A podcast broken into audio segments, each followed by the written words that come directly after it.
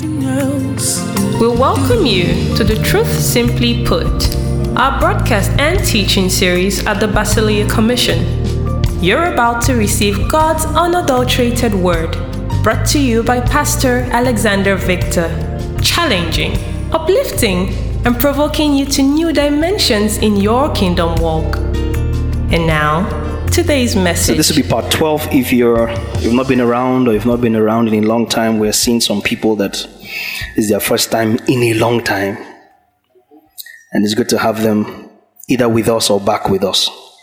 We've gone through a few exchanges. The last one was his rejection for my acceptance. And that was very key. Today we're exploring another one. Today we're exploring what will be the eighth exchange. And like I said, it might not be long, it's just very short. But I'd like us to think for a second, and I don't even need to think. I can tell you five easily. But think for a second on what you would term the most shameful situation you ever were in. If you don't need to think and you can remember one, put your hand up. You- You're not going to tell us. you're just one. Okay. Shameful, like utterly shameful situation that even as you're thinking about it now, you're embarrassed for yourself.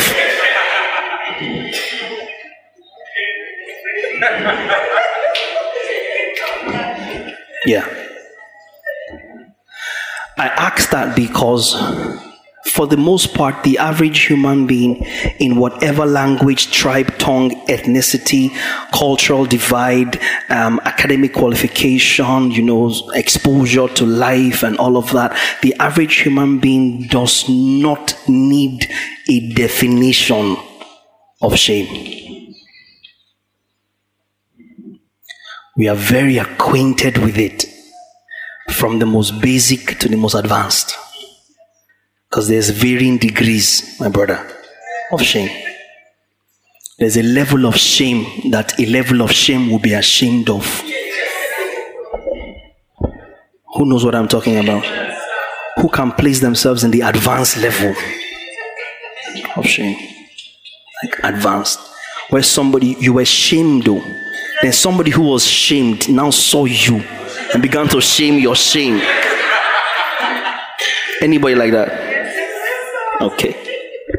And they forgot about their own shame momentarily to bask in your shame or to help pray for your shame. Because if God can handle yours, then they have hope for theirs.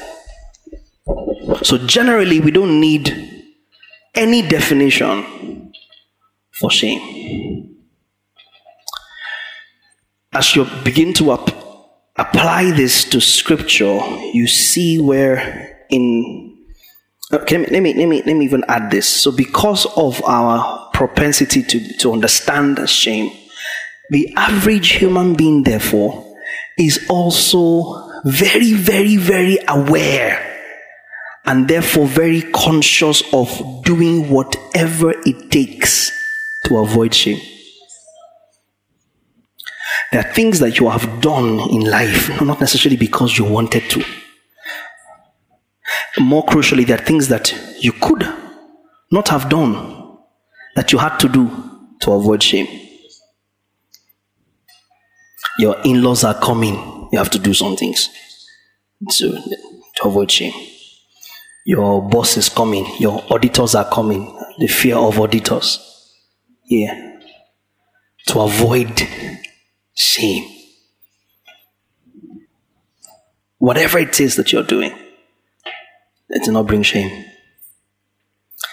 There are relationships that you have stayed in just to avoid shame. There are marriages that are together today only to avoid shame. Shaming your family, shaming his family, shaming your neighbors, your mates, you know, the way they will look at it, you know, you failed again.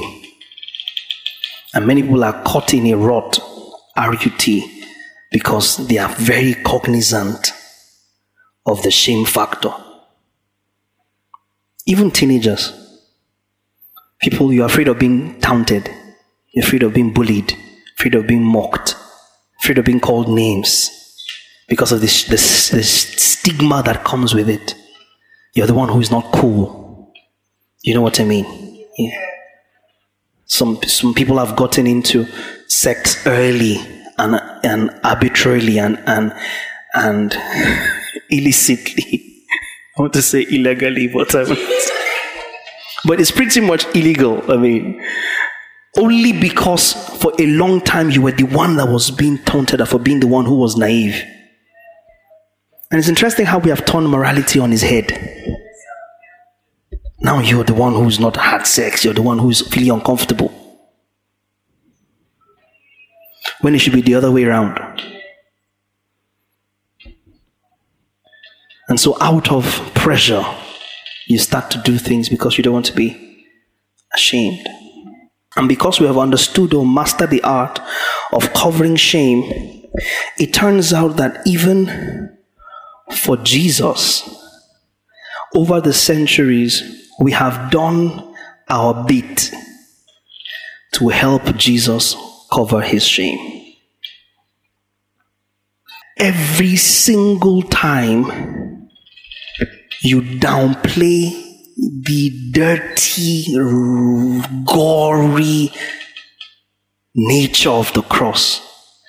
That's you trying to, because you're embarrassed on his behalf to cover his shame. Every single artist in the world, particularly published artists, have painted Jesus on a cross with a loincloth they lied.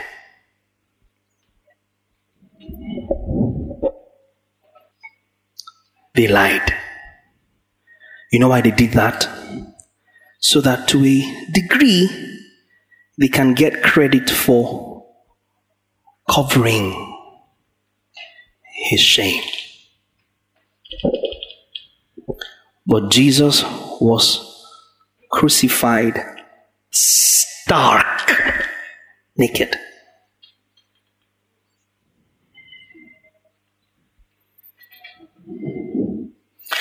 But you know,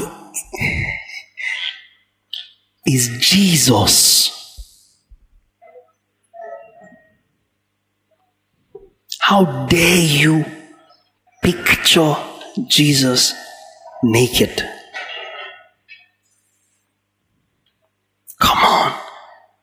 They should have had some respect for him. First of all, it wasn't Jews that crucified him, it was Romans. They were barbaric. They were not under your law, they were not under the law.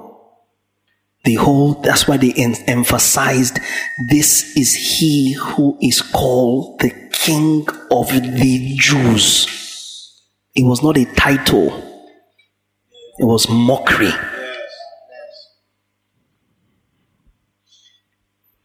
So they had no sense of respect, no sense of decency.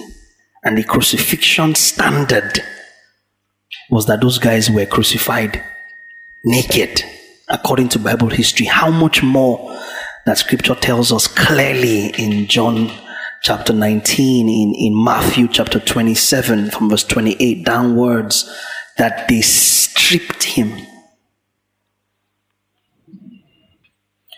So, yes, imagine your Savior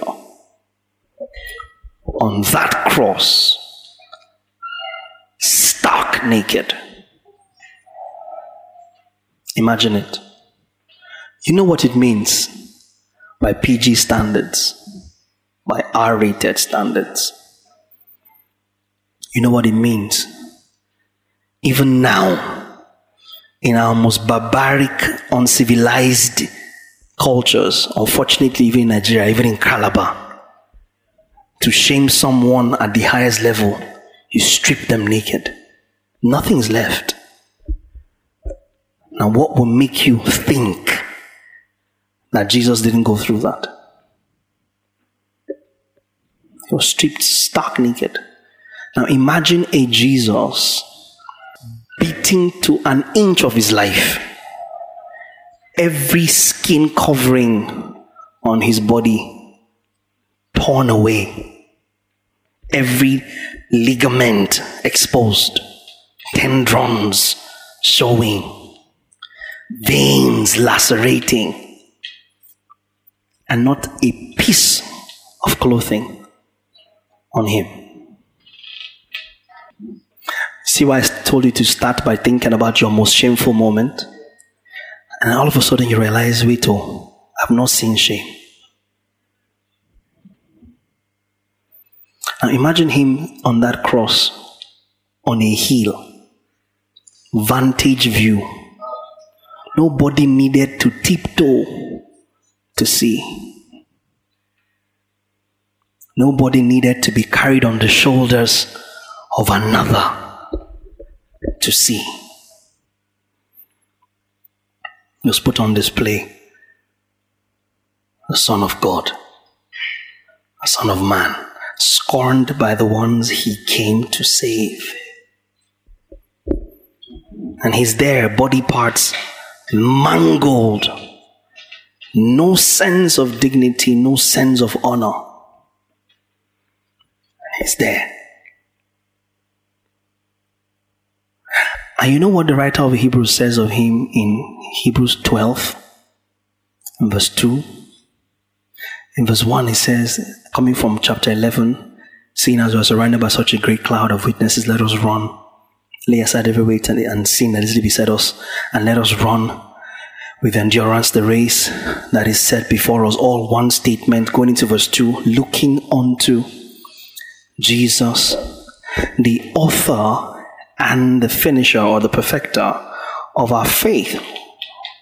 Hear and see his disposition who for the joy that was set before him endured the cross, despising the shame.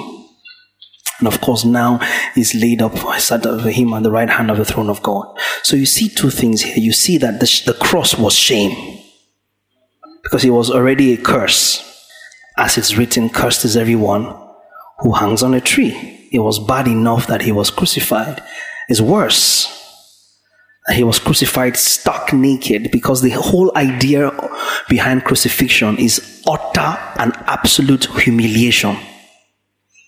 Do you understand? Absolute and utter humiliation. That's the whole point. And he's on the cross and no shame is spared. But guess what Jesus is doing? Scorning what was scorning him. To despise means to treat with contempt, right?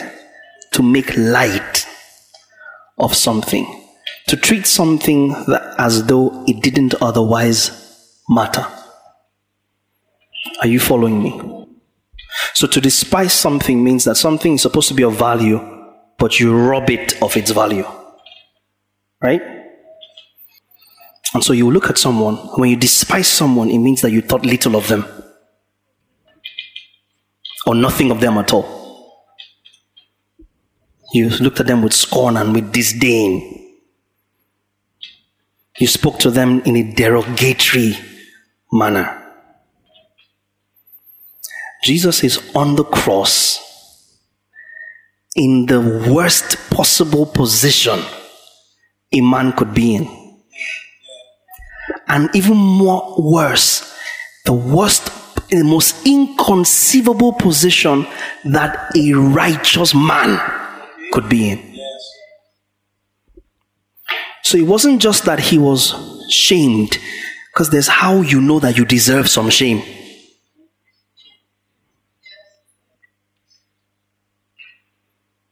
But this was somebody who was the most righteous,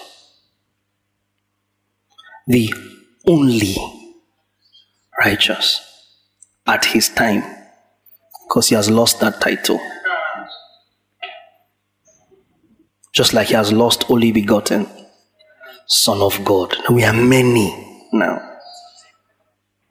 All begotten of the Father. born again, not of corruptible seed, but of incorruptible by the word of God. But then the most righteous, the only righteous man, in the worst conceivable state of shame. And he treated it lightly. That's what the writer says, or means when he says, and he endured the cross, despising the shame.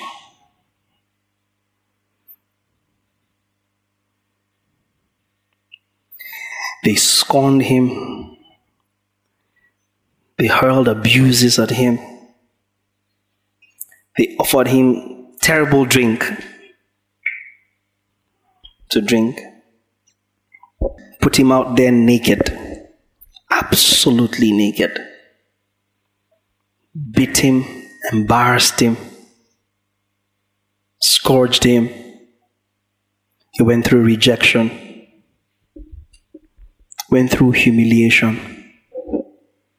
People that he healed were saying to him, You saved others. Save yourself. Even another person in shame on a cross still turned to Jesus and said, Look at you. Come down from the cross now. And when you come down, take us down with you. Because he said to him, Save yourself and save us. If only he knew that that's exactly what Jesus was doing by staying on that cross. You call yourself the Son of God. Save yourself and save us. And Jesus was like, I'm on it. That's exactly what this is about. He went through utter humiliation. Peter was missing. Peter. It was just John there. James, Mary, his mother, Salome, the ones that stood afar off and watched. Why did he have to go through that? In addition to paying for your sin. Hebrews chapter 2, verse 10.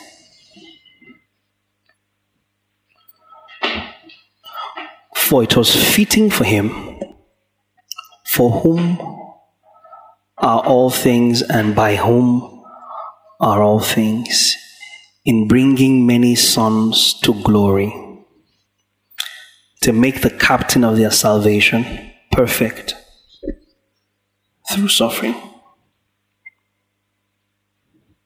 So, guess who was on Jesus' mind when he was stripped absolutely naked on a cross for the world to see? Me. Guess whose shame it was? Mine. According to Isaiah 53. My shame. Your shame. So, because he bore my shame, I now share his glory.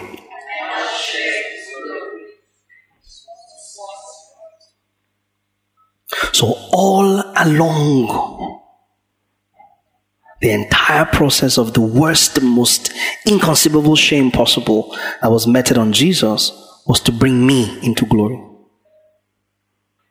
So, it, it, it's one thing to be forgiven and remain a servant. Because you see, you didn't have to become a son just because we were forgiven. At no point did Ziba, Saul's servant, ever become a prince. Even when he inherited Mephibosheth's fortune. Because you know, Mephibosheth left David, switched allegiances, and thought that Absalom will restore to him Saul's kingdom. And Ziba came and blessed David in exile. And David said to, to Ziba, Everything that was your master's is now yours. But Ziba did not become a prince. He did not become a son. He was still Ziba the servant. Ziba the wealthy servant. Abraham slept with Ishmael. Ishmael mothered a child. Hagar, Hagar, I beg your pardon, never became the wife of promise. Instead, she's referred to as a covenant of the bondwoman. Galatians 4. So your sins can be forgiven and your status doesn't change. Does that make sense?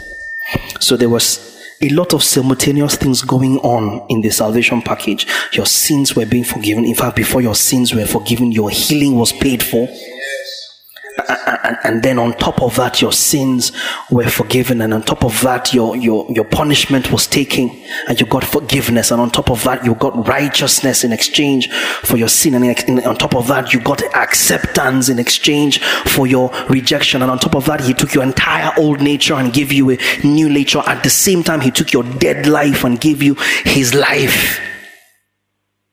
So there were so many things going on so that the man in Christ is not a reflection of anything he was before he came into Christ. It's not, it's not nothing. It's not, it's not, there's too much that happened. Too much. And that's why I said the bane of error in Christianity is that believers have not yet come into the fullness of what Christ did. We haven't. It's a lot all at once. Follow. That's why he didn't hinge your salvation on your love for him. Nothing shall separate us from the love of God in Christ. In Christ. In Christ. Your love can't handle it. Peter, lovest thou more than this? Lord, you know I love you you were with him, this Galilean, me. I never so much as heard the name Jesus. You know I love you, Lord. Why you even ask that? The, the, the nomenclature of that conversation was that Peter was offended that Jesus will dare question his love for him. Come on, how will you be asking me this kind of if not because you're a rabbi, I would have said stupid question, but because you are rabbi, I have not said stupid. Question, Lord. that was Peter's.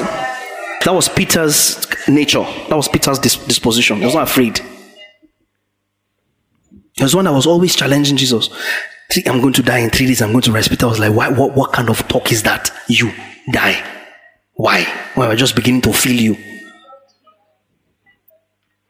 Let me wash your feet. How can you wash my feet? It should be the other way around. If I don't wash your feet, you have no part in me. In that case, oh yeah, bath me, wash my head, wash my.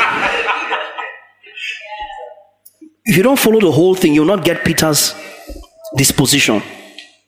Jesus said, Don't do anything. Don't he don't have a sword. Peter's okay, I will not have a sword. But he can take a sword from a soldier and chop off somebody's ear in the twinkling of an eye. And to show you how people were determined to kill Jesus by the predetermined will of God. You came to arrest a man to kill him. They cut off your ear. The man that you want to arrest and kill, carry the ear, put it back in his place. You still arrested him to go kill him.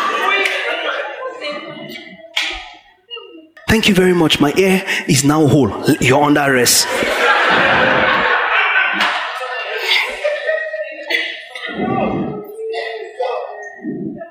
So, so you see that from this picture, man cannot take the credit for killing Jesus. Yes. Yes. You can't. You can't. You can't take the credit for killing Jesus. It was God using the convenient positioning of the evil mindedness of man That's why he said, he said, no one takes my life from me. Me, I'm laying it down. They came to kill the other two, but and they came to him and realized he had given up the ghost. He gave it up. You beat somebody. I wish, oh man. Sometimes I wish the Lord would open your eyes to see what Jesus went through. Just for you. And yet they beat him that carried his cross, dragged him like a piece of meat across all the stations of the cross, the Via Dolorosa, dragged him up that hill. That alone can kill someone. And he wasn't beaten once, you know. He was beaten the chief priest's house. He was beaten all the way across, in, in addition to the humiliation of the people, all the things they threw at him, the insult. The same people who four days earlier brought out their most prized fabrics for him to walk on. The same people scourged him and beat him and threw stuff at him, threw rocks at him, threw stones at him, it, it said despicable things to him. And he did not die. got on the cross and they nail him at his wrist. Not in his palm. Here. That's where they nailed. That's where the nails could hold the bone to hold him to that piece of wood. Not here.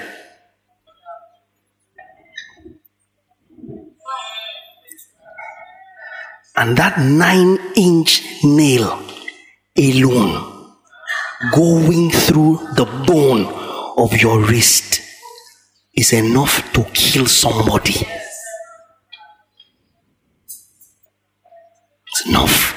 Nine inch nail, not smooth nails like you have them today, nicely chiseled, rugged big nails, iron nails.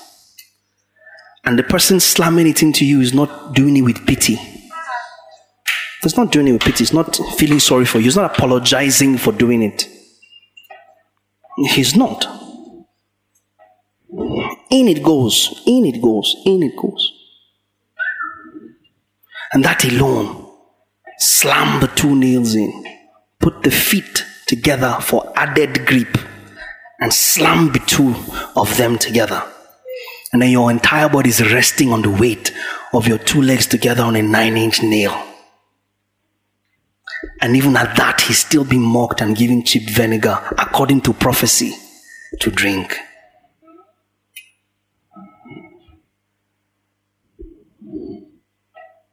And he didn't die until he finished paying.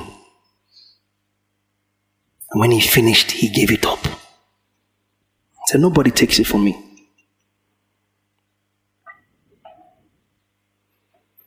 And he went through all of that despicable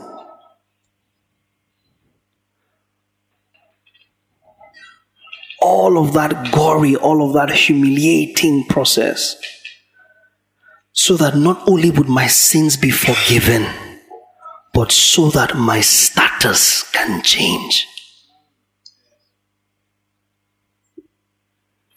because your sins could have been forgiven without any recourse to your status. Do you understand? You could have been forgiven and, and, and you are there. But He forgave you and then He reconciled you and then He justified you. So you're not even an ex convict. That's what justification means. Does that make sense? Yeah. If you were guilty of a crime and you were in prison and just before the governor went out, he pardoned you, your record is not expunged. If you came up for political office to campaign for anything, they will remind you that you were once a murderer in prison, a rapist, before the governor gave you pardon. Talk to me now. An ex militant who is on amnesty doesn't have his records expunged It's an ex militant. They would always remember you for your ex life. Does that make sense? So the justification act of God was that not only were you forgiven, in other words, what you needed to, to, be given was taken away by somebody else, they also justified you, mean that the, the slate against you was wiped clean. So you are not an ex sinner. You are just righteous. Just justified. Never done anything, justified. Justified. Never done anything wrong. Do you understand that? So the justification of God was, I have forgiven you, but I don't want to ever, ever, ever need to think of you as though you ever, ever made me mad. So burn the records.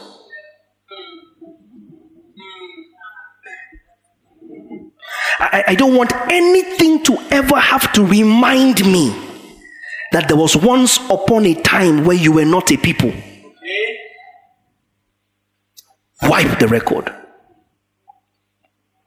I mean, there was such a time that you were not a son of God. I do not know of such a time. That's what justification means.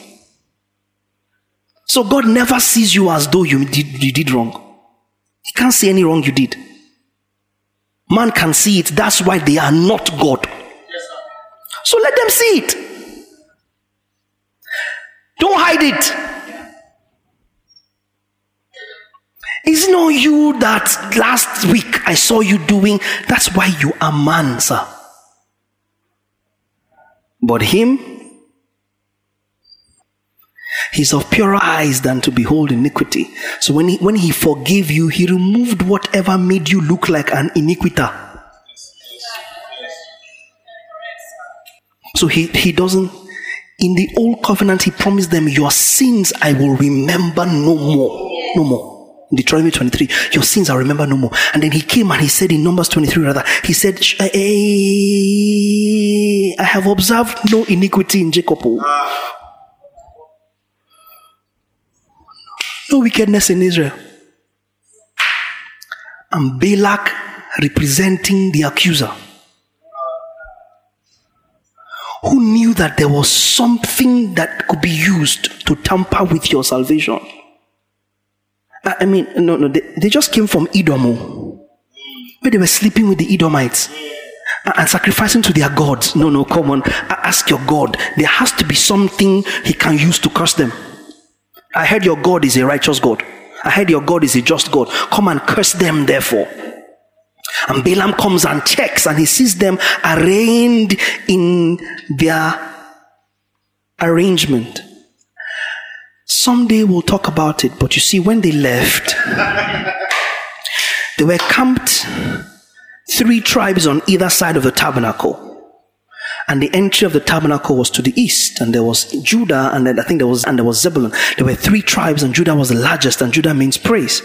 And judah is where jesus came from the tribe of judah. And the access into the tabernacle the presence was through judah. You had to go through the tribe of judah to enter the tabernacle of Moses. Are you following me? So when David says, Come into his gates with thanksgiving and into his courts with praise, I will enter his gate with thanksgiving, I will come into his courts with praise. It was not just a statement, you had to come through Judah to enter the presence. So I will come into your courts with praise. I, I cannot avoid Judah. So when Jesus says, I am the way, and he's of the tribe of Judah. No man cometh to the Father. You had to pass through Judah.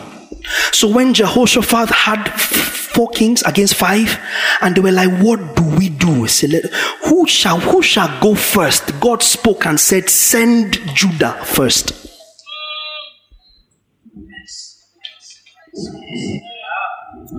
Send Judah first. So if you check the tabernacle of Moses, you have the three, three tribes on either side, and then there's the east, which is the entrance to the tabernacle.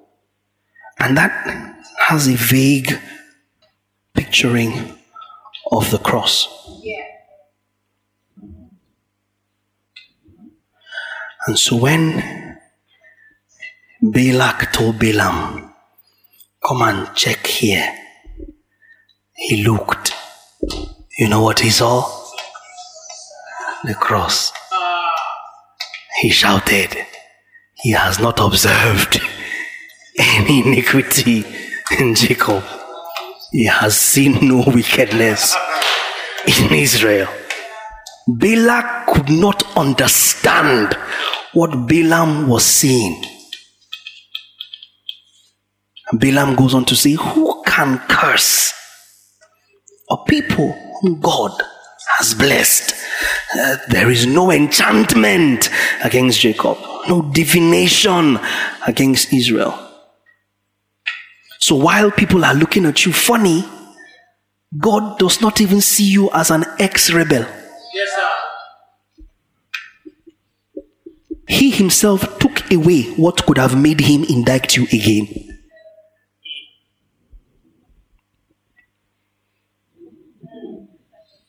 He took it away. He, God was the one that made sure that there will never be anything by which He can be mad at you again. It was God that made sure of it, not your useless works. Not your useless works. It was God that made sure that I'm sustaining this once and for all sacrifice. It it did everything. I did everything. So I reckon everything done. That was your forgiveness. That was your redemption. That was your justification. That was your sanctification. That was your reconciliation. Romans 8 28. For we know. NIV, we don't have NIV yet. Yes? NIV says, For we know that in all things God works. And that's the original translation in the Greek. In all things God works for the good of them that love him and are called according to his purpose. Now go on to verse 29. See this. See this. 29. For whom he foreknew, he also predestined to be conformed to the image of his son, that he might be the firstborn among many brethren. Keep going. Moreover, whom he predestined, those he also called. Remember, he said, No one comes to me except my Father draws him. Yes. Those he called, he also justified. Look at this next one. And those he justified, he also glorified. So he did not just forgive your sins, he didn't just redeem you, he didn't just justify you, he changed your status. He now took the essence of God. Glory is the word kabod, is the word that means weight essence, value, premium. What makes a thing that thing? If God is God, it is because He has glory. Do you understand what I'm saying to you? In other words, the definition of God is glory. Doxa in the Greek, kabod in the Hebrew. That is what makes the essence of the embodiment of God, the encapsulation of everything God is capable of is glory. So take away his glory, end of God. That's why then he says, My glory will I share with no man. Are you hearing me? That's why Moses says to him, Show me your glory. He turned and said to him, No, no man can see my face and live. Moses did not say, Show me your face. There's no translation that says that. Moses said, Show me your glory.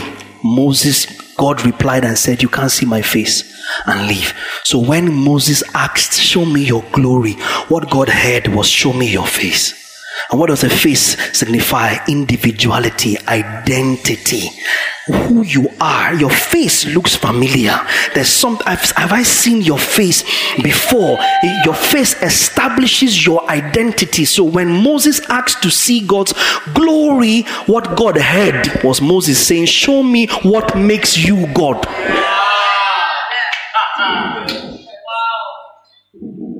Show me what makes you God. If you are God, show me the essence of your godliness.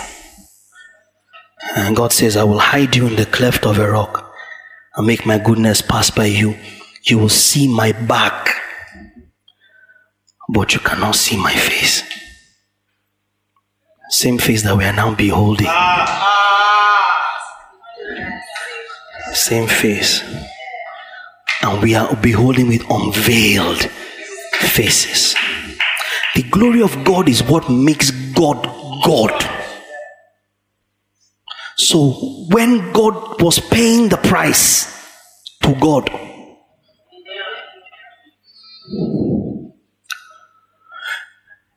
change of status, making man God was the ultimate on his mind.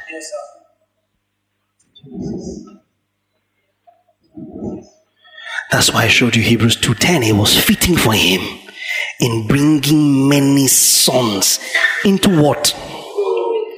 Second Corinthians chapter 4 verse 6. Second Corinthians 4 6. For it is the God who commanded light to shine out of darkness, who has shone in our hearts to give the light of the knowledge of the glory of God in the face of Jesus Christ. Hebrews 1, 2, and 3. Verse 1. God, ayaya. Every time I do it, it does me like this. God, who in various times, King James says sundry times, in various ways, spoke in time past to the fathers by the prophets. Has in these last days spoken to us by his son whom he has appointed heir of all things, through whom this son he also made the worlds. See verse 3. Who? This son being the brightness of his glory and the express image of his person. And of course, upholding all things by the word of his power. So he is the express image of God's person, he's the brightness of God's glory. So when we go back to Hebrews 2:10, a, a chapter later, Hebrews chapter 2, verse 10, and, and you say, For yours fitting for him for whom are all things, and to all things, for in bringing many sons. Do you understand it now? Yes, sir. Who is glory personified? Christ. So he brought you into him. So all along, status change was on his mind. He didn't save you and forgive you and justify you just to be remain a servant. He took of the God essence and gave you. But you see, it had to be a legal transaction. And so, to legalize that transaction, he took the exact opposite of glory shame. He made sure there was not a single iota of shame you could feel and go through that he did not take so that as you become a son, you will understand that there is not a single iota of shame I can justify in my life because I am the fullness of the expression of the glory of God.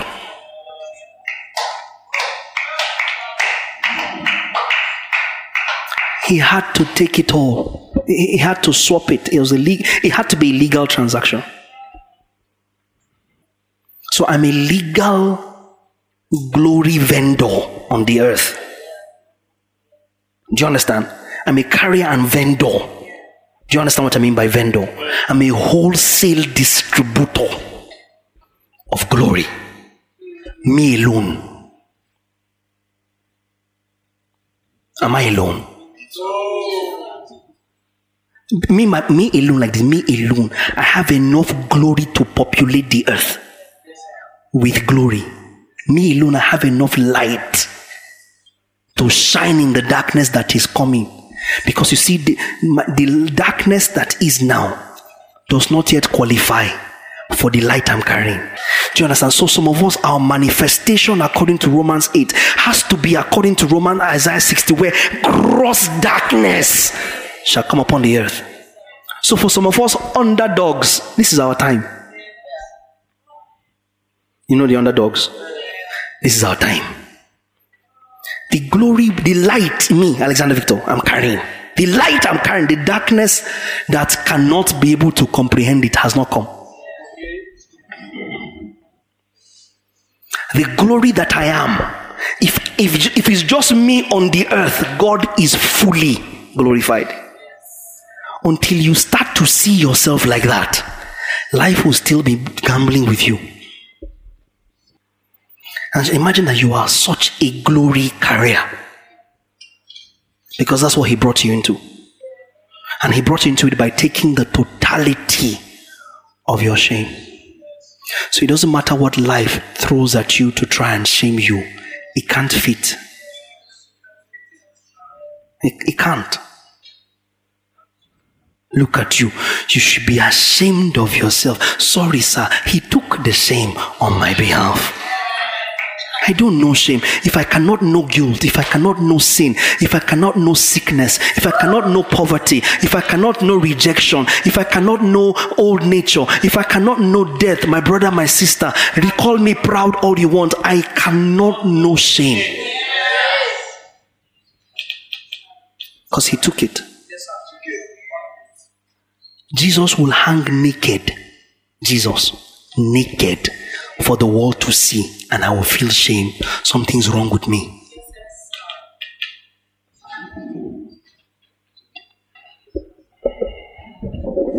Oh, look at you. Your mates have built houses. God died for me. It's enough. Your mates have five children. He went to the cross for me. That's enough. Oh, everybody on your street has graduated. You're the one here still struggling with degree. He left. He, he who did not consider equality with God something to be grasped, left it, became lower than angels. Just for me. You can swallow your degree. Swallow it. Wash it down. Oh, but uh, Pastor, it is sounding like pride. Oh, but it is. Let not the wise man boast in his wisdom, let not the rich man boast in his riches, let not the strong man boast in his strength, but let he that boasts boast in this that he knows the Lord and the Lord knows him. So it's pride. It's just not pride, but it's pride.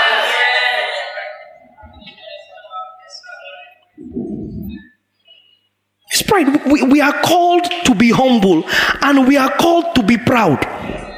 At the same time, the way he was lion and lamb at the same time. The way I am son of God and bride of God at the same time.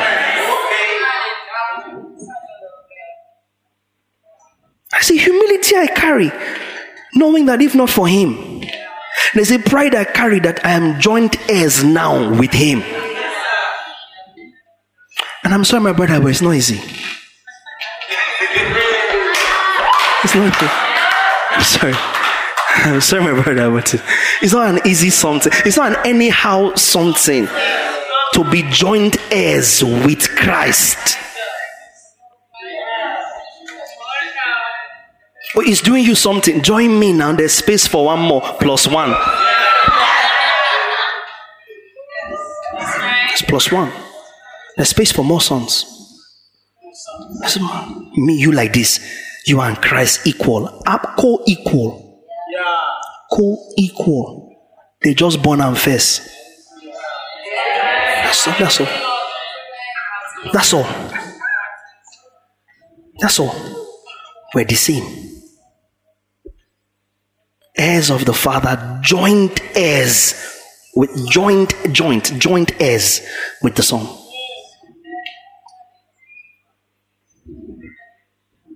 I mean, you're, you're here. You're, you've bro- uh, uh, I'm not defined by what happens to me.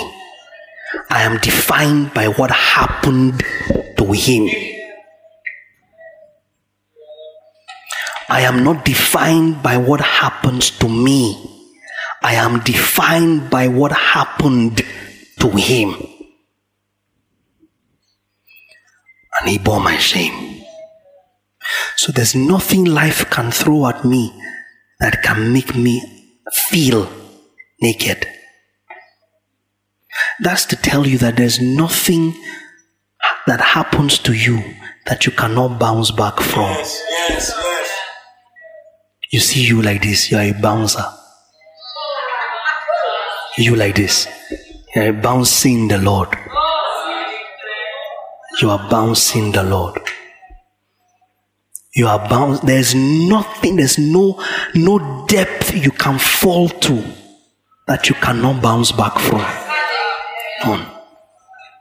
There's no such depth. Oh, your own has finished. They will never take you seriously again. It's a lie. It's a lie. He paid for that too. Yes, sir.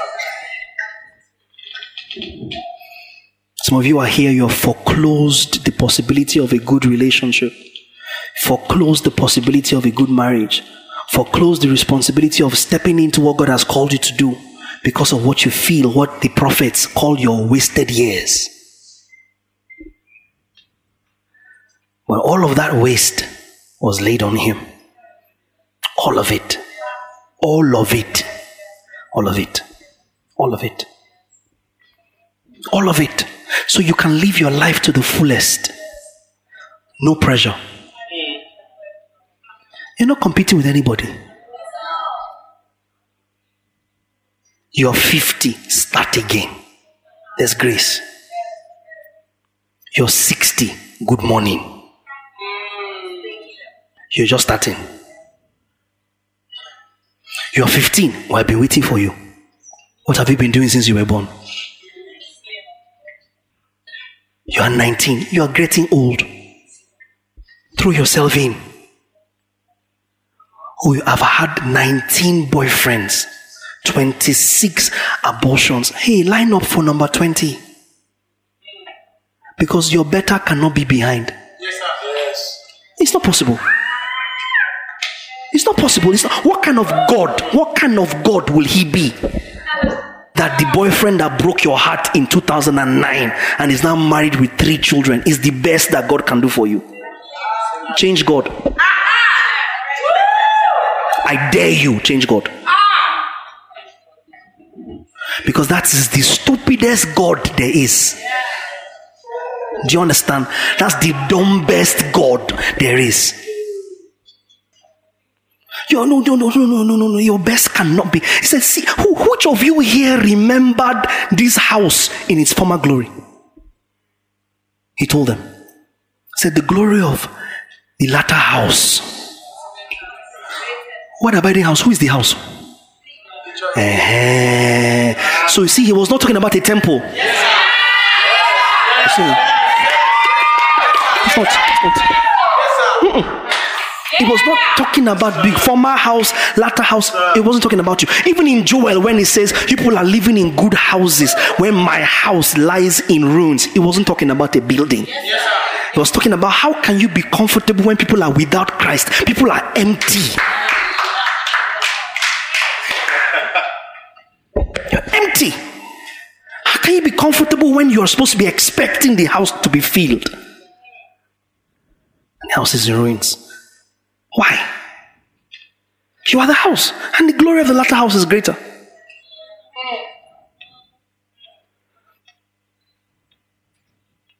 Better cannot be behind. It's, it's, not possible. Oh, I've tried and tried and tried and tried and tried and tried. There, there's something called try again now. Now, for somebody, it might look like we're just motivating you, but for somebody else, you walk out of this room tonight and realize there's no shame stopping me. Yes. No shame. Start it. He took it, he bore it. How can I write WAEC at 32 years old? Write it. Don't apologize. Your own timetable just got started. Yes, sir. Just got started. You are into glory now. We're dealing with glory. We're transacting with glory now. We're not transacting with shame. We're not transacting with self consciousness. We're not transacting with rejection. We're not transacting with apology. I beg, just bear with me. and you are here, you are a lady, you are a son of God, and a brother makes you feel like he's doing you a favor by dating you.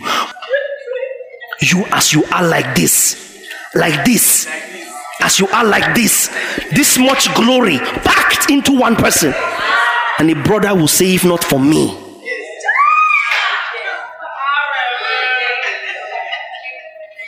I hope that as you are doing that and laughing and making comments, you are delivering yourself. Because some of you have settled for nonsense just so that you will not be the one that doesn't have a boyfriend. You will not be the one that doesn't have a girlfriend. You will not be the one that doesn't have somebody that you can call. Do you know how much glory he bought and gave you? that you are not transacting with. You're feeling sorry for yourself and expecting the church to feel sorry for you. For our light afflictions, which are but for a moment, are working in us a far more exceeding abundant weight of glory. Whom he justified, he also he changed your status. Yes, yeah. You are now made of the God stuff. Yes. Do you understand? Because glory is God stuff. Glory is not man stuff. So you are not ordinary. You are now made of the God kind of stuff. Do you understand? So when they call for God's meeting, you, sh- you are not supposed to be absent. See, they're quiet now. They're quiet.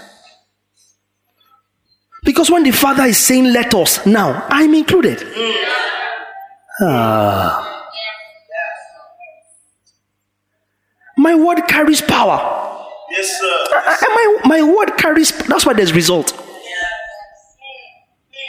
It's glory that produces result.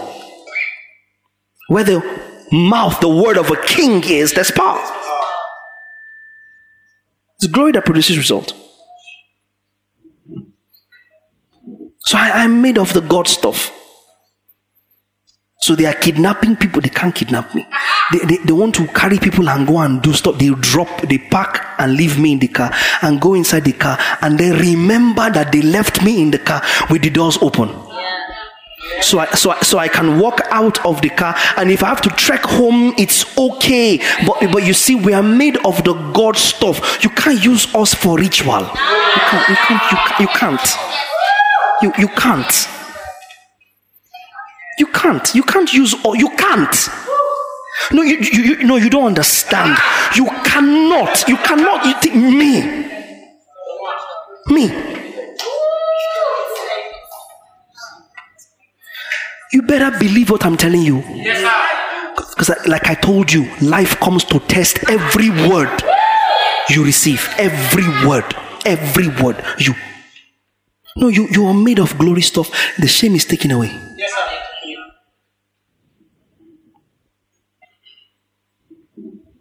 My shame is taken away. My pain is healed in His name. I believe you better come into the fullness of who you are in Christ. You better.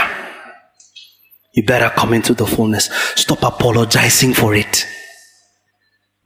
Stop apologizing for sickness. Stop apologizing. You know, I, I, I know I'm not, you know, you know, I, I, I would have put myself out there, oh, but I, I, I know what I've, I've gone through. And sometimes it's happened to me before. You are afraid of preaching. You're afraid of teaching. You're afraid of singing. Until you understand that no, no, no, no, no, no, it was paid for. Yes, sir. Because you see, there's no shame in the mix of what God has called us into. But whatever life throws at you, remember that you are a bouncer. Yes, sir. I'm here. Cut nine lives, no as Son of God, inexhaustible life. Yeah. Inexhaustible. Cat, just nine. No, no, no, no. I'm better than a cat with nine lives.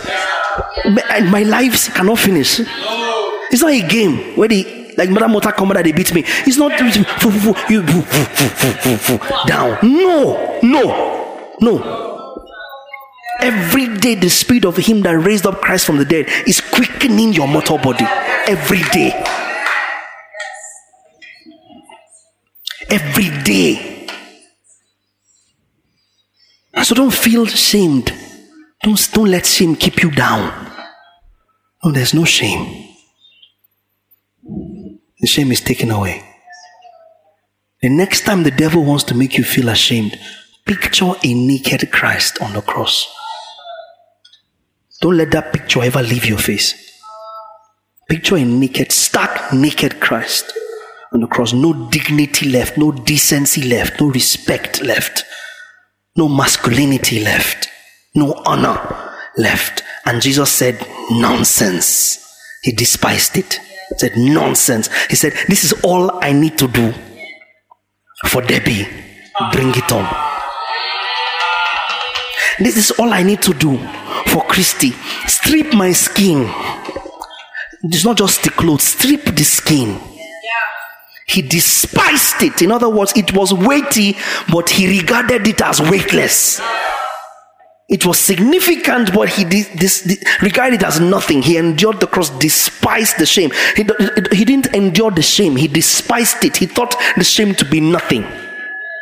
They laughed at him, they scoffed at him, they, they, they, they, they, they, they threw stuff at him, they, they looked at him, and they, some of them even turned him into the object of their wildest fantasies. And there was there not a string of decency left. And he said, This is all you can do. Bring it. Lay it on me.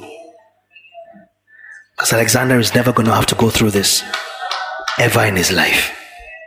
If this is the price I pay to change their status, bring it on. So you can't feel judged. There is therefore now condemnation to them that are in Christ Jesus. And then you are free. Because it's what you are afraid of that the enemy can use against you. Free yourself. Free yourself. Because he bore my shame, I now share in his glory. Give him a swap praise tonight.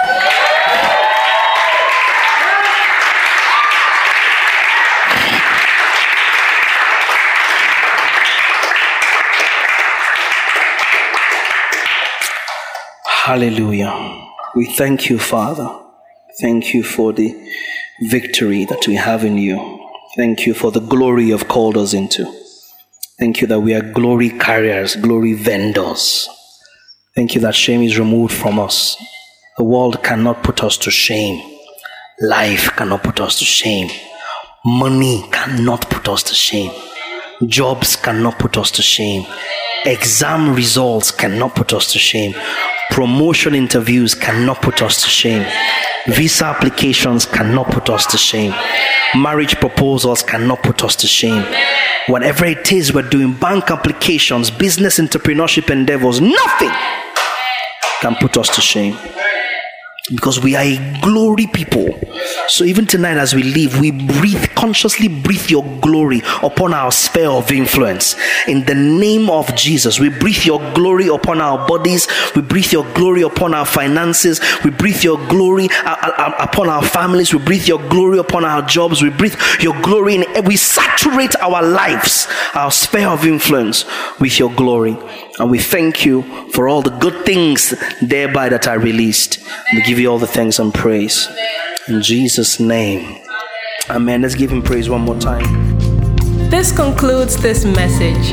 Thank you for listening, and we hope it has been a blessing to you. For inquiries and further information, please send us an email to info at the or visit our social media platforms.